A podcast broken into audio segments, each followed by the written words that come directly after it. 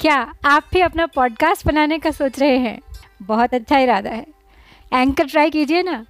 ये पॉडकास्ट बनाने का सबसे आसान तरीका है। सबसे पहली बात, ये बिल्कुल फ्री है। दूसरी बात, इसमें इतने सारे टूल्स हैं, जिससे आप अपने फ़ोन और कंप्यूटर पर रिकॉर्ड और एडिट कर सकते हैं। और तीसरी बात, आप अपने पॉडकास्ट को डिस्ट्रीब्यूट भी कर सकते हैं, जिससे इसे स्पॉटिफाई और दूसरे प्लेटफॉर्म्स पर सुना जा सके। तो देर किस बात की? डाउनलोड कीजिए ये फ्री एंकर ऐप या विज़िट कीजिए एंकर डॉट एफ़ आज ही बनाइए अपना पॉडकास्ट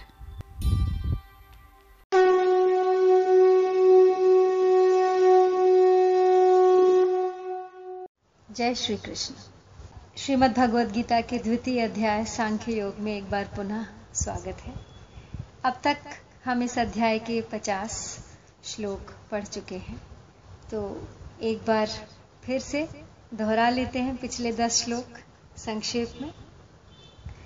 इस मार्ग में नित्य निश्चयात्मक बुद्धि अर्जुन एक है। बहुबुद्धियाँ बहुभेद युक्त जो उनकी जिन्हें अविवेक है। जो वेदवादी कामना प्रिय स्वर्ग इच्छुक मूढ़ हैं अतिरिक्त इसके कुछ नहीं बातें बढ़ाकर यूँ कहे। नाना क्रिया विस्तार युत सुख भोग के हित सर्वदा।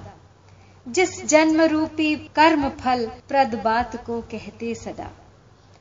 उस बात से मोहित हुए जो भोग वैभव रत सभी, व्यवसाय बुद्धि न पार्थ उनकी हो समाधि स्थित कभी।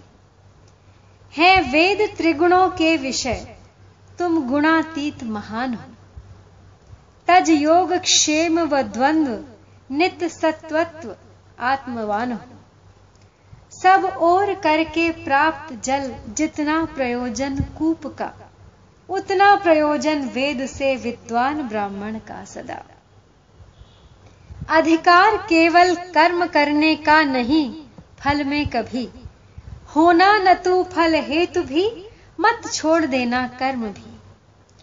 आसक्ति सब तज सिद्धि और असिद्धि मान समान ही। योगस्थ होकर कर्म कर, है योग समता ज्ञान ही। इस बुद्धि योग महान से सब कर्म अतिशयहीन है। इस बुद्धि की अर्जुन शरण लो, चाहते फल दीन है। जो बुद्धि युत है, पाप पुण्यों में न पड़ता है कभी। वन योग, युत है योग ही, यह कर्म में कौशल सभी। तो अगला श्लोक है, इक्यावनवा। इसमें भगवान उदाहरण देते हुए कहते हैं, पिछले श्लोक की पुष्टि करते हुए, जहाँ पे कहा गया था कि योग ही कुशल कर्म है। कर्मजं बुद्धियुक्ता हि फलं त्यक्त्वा मनीषिणः। जन्मबन्धविनिर्मुक्ताः। पदं गच्छन्त्यनामयम्। कारण कि समता युक्त बुद्धिमान साधक, कर्मजन्य, फल का अर्थात संसार मात्र का त्याग करके जन्म रूप बंधन से मुक्त होकर निर्विकार पद को प्राप्त हो जाते हैं।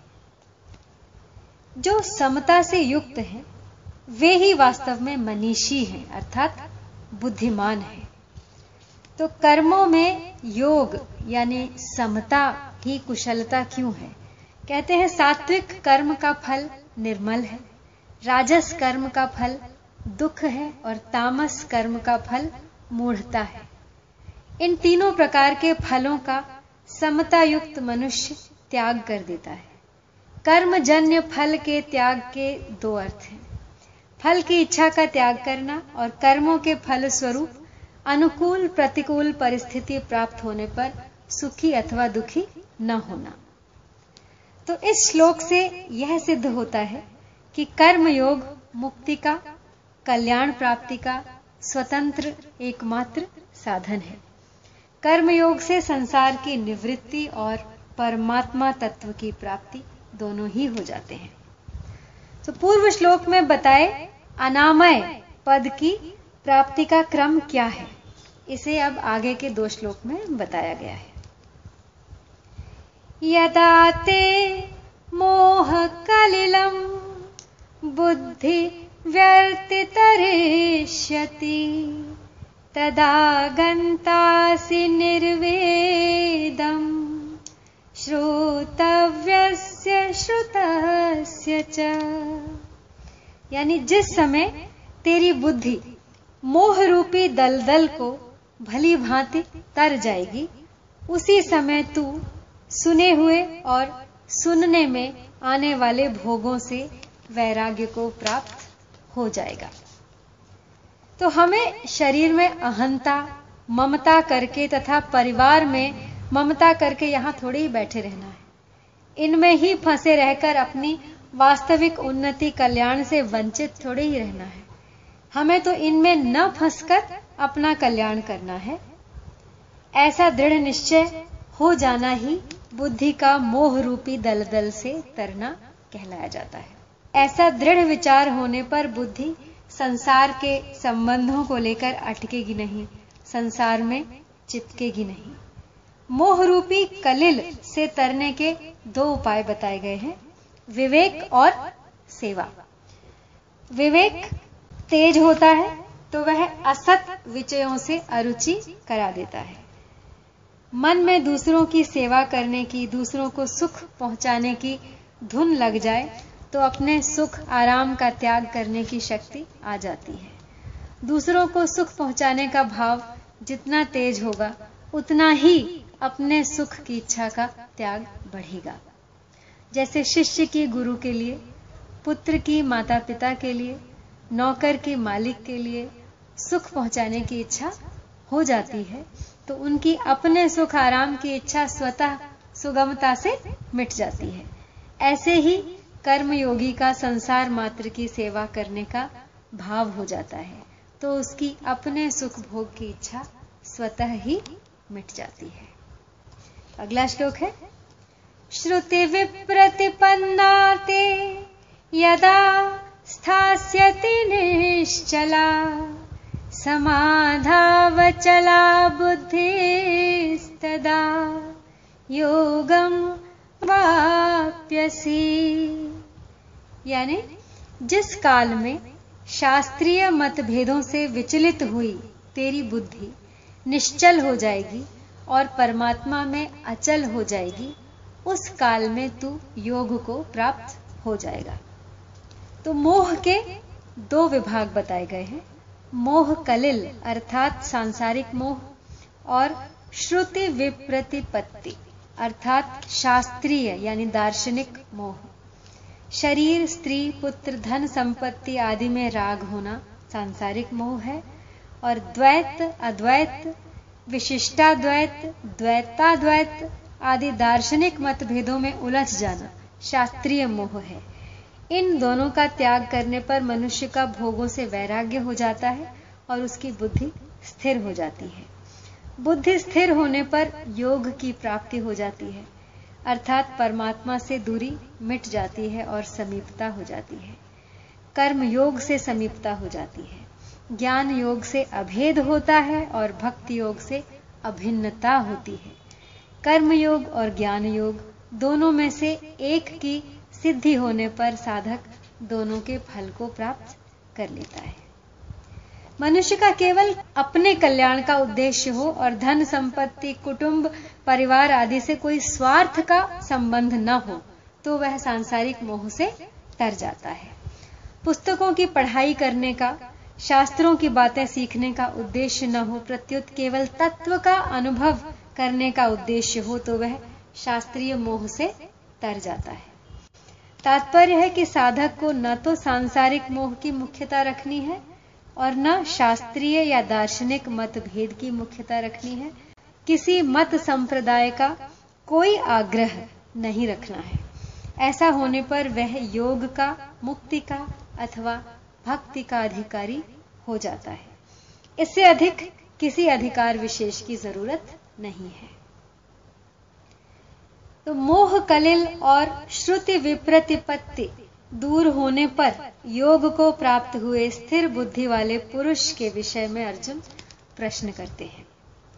कहते हैं, स्थित प्रज्ञस्य का भाषा, समाधिस्थस्य केशव स्थितधीः किं प्रभाषेत, किमासीत व्रजेत किम? अर्जुन बोले, हे केशव, परमात्मा में स्थित स्थिर बुद्धि वाले मनुष्य के क्या लक्षण होते हैं? वह स्थिर बुद्धि वाला मनुष्य कैसे बोलता है, कैसे बैठता है और कैसे चलता है, अर्थात कैसे व्यवहार करता है? तो यहाँ अर्जुन ने स्थित प्रज्ञ के विषयों में जो प्रश्न किए हैं, इन प्रश्नों के पहले अर्जुन के मन में कर्म और बुद्धि को लेकर शंका पैदा हुई थी। परंतु भगवान ने बावनवें और तिरपनवें श्लोक में यह कहा था कि जब तेरी बुद्धि मोह, कलिल और श्रुति विप्रतिपत्ति तर जाएगी, तब तू योग को प्राप्त हो जाएगा। यह सुनकर अर्जुन के मन में शंका हुई कि जब मैं योग को प्राप्त हो जाऊँगा, स्थित प्रज्ञ हो जाऊँगा, तब मेरे क्या लक्षण होंगे? अतः अर्जुन अपनी इस व्यक्तिगत शंका को निवारण करने के लिए भगवान से प्रश्न पूछते हैं। तो प्रश्न में वो यही पूछते हैं कि परमात्मा में स्थित स्थिर बुद्धि वाले मनुष्य को किस वाणी से कहा जाता है? अर्थात उसके क्या लक्षण होते हैं? वह स्थिर बुद्धि वाला मनुष्य कैसे बोलता है? कैसे बैठता है? संसार से किस तरह उपराम होता है? वह कैसे चलता है? अर्थात कैसे व्यवहार करता है? तो अब भगवान आगे के श्लोक में अर्जुन के इस प्रश्न का उत्तर देते हैं। प्रजहाति यदा कामान् सर्वान् पार्थ मनोगतान्। आत्मन्येवात्मना तुष्टः स्थितप्रज्ञस्तदोच्यते। यानी हे प्रथानंदन जिस काल में साधक मन में आई संपूर्ण कामनाओं का भली भांति त्याग कर देता है और अपने आप से अपने आप में ही संतुष्ट रहता है, उस काल में वह स्थिर बुद्धि कहा जाता है। तो एक विभाग अस्थिर बुद्धि वालों का है और एक विभाग स्थिर बुद्धि वालों का है। अस्थिर बुद्धि वालों की बात तो पहले हमने की है। अब स्थिर बुद्धि वालों की बात यहाँ पे भगवान कह रहे हैं। कि जिस समय साधक सांसारिक रुचि का त्याग करके अपने स्वरूप में स्थित रहता है, उस समय वह स्थिर बुद्धि वाला हो जाता है। जिसका परमात्मा का उद्देश्य होता है, उसकी बुद्धि एक निश्चय वाली होती है, क्योंकि परमात्मा भी एक ही है। परंतु जिसका संसार का उद्देश्य होता है, उसकी बुद्धि असंख्य कामनाओं वाली होती है, क्योंकि सांसारिक वस्तुएँ असंख्य हैं। समता की प्राप्ति के लिए बुद्धि की स्थिरता बहुत आवश्यक है। पातंजल योग दर्शन में तो मन की स्थिरता को महत्व दिया गया है, पर गीता बुद्धि की स्थिरता को अधिक महत्व देती है। कारण कि कल्याण प्राप्ति में मन की स्थिरता का उतना महत्व नहीं है, जितना बुद्धि की स्थिरता का महत्व है। मन की स्थिरता से लौकिक सिद्धियाँ प्राप्त होती हैं, पर बुद्धि की स्थिरता से पारमार्थिक सिद्धि प्राप्त होती है। कर्म योग में बुद्धि की स्थिरता ही मुख्य है। अगर मन की स्थिरता होगी तो कर्मयोगी कर्तव्य कर्म कैसे करेगा? मन स्थिर होने पर बाहरी क्रियाएँ रुक जाती हैं। भगवान भी योग में स्थित होकर कर्म करने की आज्ञा देते हैं। तो अब आगे के दो श्लोकों में स्थित प्रज्ञ कैसे बोलता है, इसका उत्तर भगवान दे रहे हैं। दुखे वनुद्विग्ना सुखेषु विगत्सप्रः वीतरागभयक्रोधः स्थितधीर मुनिरोच्यते यानी दुखों की प्राप्ति होने पर, जिनके मन में उद्वेग नहीं होता, सुखों की प्राप्ति होने पर, जिनके मन में स्प्रहा नहीं होती, जो राग, भय और क्रोध से सर्वथा रहित हो गया है। वह मननशील मनुष्य, स्थिर बुद्धि कहा जाता है। तो दुखों की संभावना और उनकी प्राप्ति होने पर भी जिसके मन में उद्वेग नहीं होता, कर्तव्य कर्म करते समय कर्म में बाधा लग जाना, निंदा अपमान होना, कर्म का फल प्रतिकूल होना आदि प्रतिकूलताएँ आने पर भी उसके मन में उद्वेग नहीं होता। उसी तरह सुखों की संभावना और उनकी प्राप्ति होने पर भी जिसके भीतर स्प्रहा नहीं होती। अर्थात वर्तमान में कर्मों का सांगोपांग हो जाना, तात्कालिक आदर और प्रशंसा होना, अनुकूल फल मिल जाना, आदि आदि अनुकूलताएँ आने पर भी उसके मन में यह परिस्थिति ऐसी ही बनी रहे, यह परिस्थिति सदा मिलती रहे, ऐसी स्पृहा नहीं होती। उसके अंतकरण में अनुकूलता का या प्रतिकूलता का कुछ भी असर नहीं होता। संसार के पदार्थों का मन पर जो रंग चढ़ जाता है, उसको कहते हैं राग। तो पदार्थों में राग होने पर भी अगर कोई सबल व्यक्ति उन पदार्थों का नाश करता है, उनसे संबंध विच्छेद कराता है, उनकी प्राप्ति में विघ्न डालता है तो मन में भय होता है। अगर वह व्यक्ति निर्बल होता है तो मन में क्रोध होता है। परंतु जिसके भीतर दूसरों को सुख पहुँचाने का, उनका हित करने का, उनकी सेवा करने का भाव जागृत हो जाता है। उसका राग स्वाभाविक रूप से ही मिट जाता है।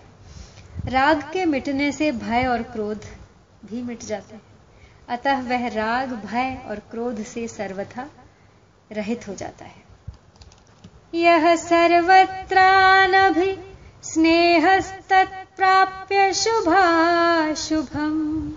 नाभिनन्दति न द्वेष्टि, तस्य प्रज्ञा प्रतिष्ठिता। यानी सब जगह आसक्ति रहित हुआ मनुष्य आसक्ति रहित हुआ जो मनुष्य, उस उस शुभ अशुभ को प्राप्त करके न तो प्रसन्न होता है और न द्वेष करता है, उसकी बुद्धि स्थिर है। तो पूर्व श्लोक में भगवान ने कर्तव्य कर्म करते हुए निर्विकार रहने की बात कही थी। अब इस श्लोक में कर्मों के अनुसार प्राप्त होने वाली अनुकूल प्रतिकूल परिस्थितियों में सम व निर्विकार रहने की बात कही है। जो सब जगह स्नेह रहित है, अर्थात जिसकी अपने कहलाने वाले शरीर, इंद्रियाँ, मन, बुद्धि, स्त्री, पुत्र, घर, धन आदि किसी में भी आसक्ति या लगाव नहीं रहा है। वस्तु आदि के बने रहने से मैं बना रहा और उनके बिगड़ जाने से मैं बिगड़ गया। धन के आने से मैं बड़ा हो गया और धन के चले जाने से मैं मारा गया। यह जो वस्तु आदि में एकात्मकता की तरह स्नेह है, उसका नाम है अभिस्नेह। स्थित प्रज्ञ कर्मयोगी का किसी भी वस्तु आदि में यह अभिस्नेह नहीं रहता। बाहर से वस्तु, व्यक्ति, पदार्थ आदि का संयोग रहते हुए भी वह भीतर से निर्लिप्त रहता है। अब भगवान आगे के श्लोक में कहते हैं कि स्थित प्रज्ञ कैसे बैठता है? इस तीसरे प्रश्न का उत्तर दे रहे हैं। यदा संहरते चायम कूर्मो अङ्गानीव सर्वशः इन्द्रियाणीन्द्रियार्थेभ्य प्रज्ञा प्रतिष्ठिता? यानी जिस तरह कछुआ अपने अंगों को सब ओर से समेट लेता है, ऐसे ही जिस काल में यह कर्मयोगी इंद्रियों के विषयों से इंद्रियों को सब प्रकार से हटा लेता है, तब उसकी बुद्धि स्थिर हो जाती है। तो यहाँ कछुए का दृष्टांत देने का तात्पर्य है कि जैसे कछुआ चलता है उसके छह अंग दिखते हैं। चार पैर, एक पूंछ, एक मस्तक। परंतु जब वह अपने अंगों को छिपा लेता है, तब केवल उसकी पीठ ही दिखाई देती है। ऐसे ही स्थित प्रज्ञ जो व्यक्ति होते हैं, उनकी पाँच इंद्रियाँ और एक मन, इन छहों को अपने अपने विषयों से वह हटा लेता है। अगर उसका इंद्रियों आदि के साथ किंचित मात्र भी मानसिक संबंध बना रहता है तो वह स्थित प्रज्ञ नहीं हो पाता। तो जैसे आकाश में सूर्य रहने पर भी आँखें बंद कर लेने से भी सूर्य नहीं दिखता, लेकिन सूर्य तो होता है। सूर्य तो जैसे था वैसे ही है, ज्यो का त्यों है। आँखें बंद करने से पहले भी वैसा ही था और आँखें बंद करने के बाद भी वैसा ही है। केवल हमें उसका अनुभव नहीं होता। वैसे ही इंद्रियों को विषयों से हटाने से स्वतः सिद्ध परमात्म तत्व का जो अनुभव हुआ है, वह अनुभव मन सहित इंद्रियों का विषय नहीं है। तात्पर्य है कि वह स्वतः सिद्ध तत्व भोगों, विषयों के साथ संबंध रखते हुए और भोगों को भोगते हुए भी वैसा ही है, परंतु भोगों के साथ संबंध रूप पर्दा रहने से उसका अनुभव नहीं होता और यह पर्दा हटते ही उसका अनुभव हो जाता है। तो केवल इंद्रियों का विषयों से हट जाना ही स्थित प्रज्ञ का लक्षण नहीं है। इसको आगे के श्लोक में कहते हैं। विषया विनिवर्तन्ते निराहारस्य देहिनः रसवर्जम रसोप्यस्य परम दृष्ट्वा निवर्तते। यानी निराहारी मनुष्य के विषय निवृत्त हो जाते हैं, पर रस निवृत्त नहीं हो पाता। परमात्म तत्व का अनुभव होने से इस स्थित प्रज्ञ मनुष्य का रस भी निवृत्त हो जाता है, अर्थात उसकी संसार में रस बुद्धि नहीं रहती। तो भोगों की सत्ता और महत्ता मानने से अंतकरण में भोगों के प्रति एक सूक्ष्म खिंचाव, प्रियता, मिठास पैदा होती है, उसका नाम है रस। किसी लोभी व्यक्ति को रुपए मिल जाए, कामी व्यक्ति को स्त्री मिल जाए तो भीतर ही भीतर एक खुशी आती है, यही रस है। भोग भोगने के बाद मनुष्य कहता है कि बड़ा मज़ा आया, बड़ा आनंद आया, स्वादिष्ट लगा। यह उसकी, उस रस की ही स्मृति है। यह रस अहम में रहता है। इसी रस का स्थूल रूप राग यानी सुखा सकती है। जब तक संयोग जन्य सुख में रस बुद्धि रहती है, तब तक प्रकृति तथा उसके कार्य, यानी क्रिया, पदार्थ और व्यक्ति की पराधीनता रहती ही है। रस बुद्धि निवृत्त होने पर पराधीनता सर्वथा मिट जाती है, क्योंकि भोगों के सुख की परवशता नहीं रहती और भीतर से भोगों की गुलामी नहीं रहती। यह बताया गया है कि कर्म योग ज्ञान योग तथा भक्ति योग तीनों साधनों से नाशवान रस की निवृत्ति हो जाती है। ज्यो ज्यो कर्म योग में सेवा का रस ज्ञान योग में तत्व के अनुभव का रस और भक्ति योग में प्रेम का रस मिलने लगता है त्यों त्यों नाशवान रस स्वतः छूटता चला जाता है। जैसे बचपन में खिलौनों में रस मिलता था, बड़े होने पर रुपयों में रस मिलने लगता है तो खिलौनों का रस अपने आप छूट जाता है। ऐसे ही साधन का रस मिलने पर भोगों का रस स्वतः छूट जाता है। नाशवान रस तात्कालिक होता है, अधिक देर वैसे भी नहीं ठहरता। स्त्री रुपए आदि की प्राप्ति के समय जो रस आता है, वो बाद में नहीं आता। भोजन मिलने पर जो रस आता है, वो प्रत्येक ग्रास के साथ साथ कम होता जाता है और अंत में सर्वथा मिट जाता है। इच्छा ही नहीं रहती और अरुचि पैदा हो जाती है। परंतु अविनाशी रस कभी कम नहीं होता। प्रत्युत ज्यो का त्यों अखंड बना रहता है। तो अगले श्लोक में अविनाशी रस की निवृत्ति न हो, क्या आपत्ति है? इसको बताते हैं। यतो ह्यपि कौन्तेय पुरुषस्य विपश्चितः इन्द्रियाणि प्रमाथीनि हरन्ति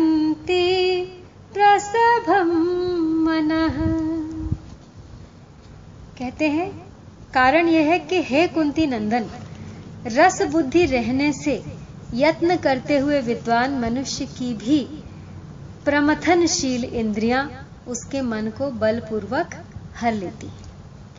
जो स्वयं यत्न करता है, साधन करता है, हर एक काम को विवेक पूर्वक करता है, आसक्ति और फलेच्छा का त्याग करता है, दूसरों का हित हो, दूसरों को सुख पहुँचे, दूसरों का कल्याण हो ऐसा भाव रखता है और वैसी क्रिया भी करता है, जो स्वयं कर्तव्य, अकर्तव्य, सार, असार को जानता है और कौन कौन से कर्म करने से उनका क्या क्या परिणाम होता है, इसको भी जानने वाला है। ऐसे विद्वान पुरुष के लिए यहाँ, यत तो ह्यपि पुरुषस्य विपश्चित पद का प्रयोग किया गया है। यानी प्रयत्न करने वाले ऐसे विद्वान पुरुष की भी प्रमथनशील इंद्रियाँ उसके मन को बलपूर्वक हर लेती हैं, विषयों की तरफ़ खींच लेती हैं। अर्थात वह विषयों की तरफ़ खींच जाता है, आकृष्ट हो जाता है। और इसका कारण यह है कि जब तक सर्वथा परमात्म तत्व में बुद्धि प्रतिष्ठित नहीं होती, तब तक बुद्धि में संसार की यत किंचित सतत सत्ता रहती ही है। विषयेंद्रिय संबंध से सुख होता है, भोगे हुए भोगों के संस्कार रहते हैं तब तक साधन परायण बुद्धिमान, विवेक की, पुरुष की भी इंद्रियाँ सर्वथा वश में नहीं होती।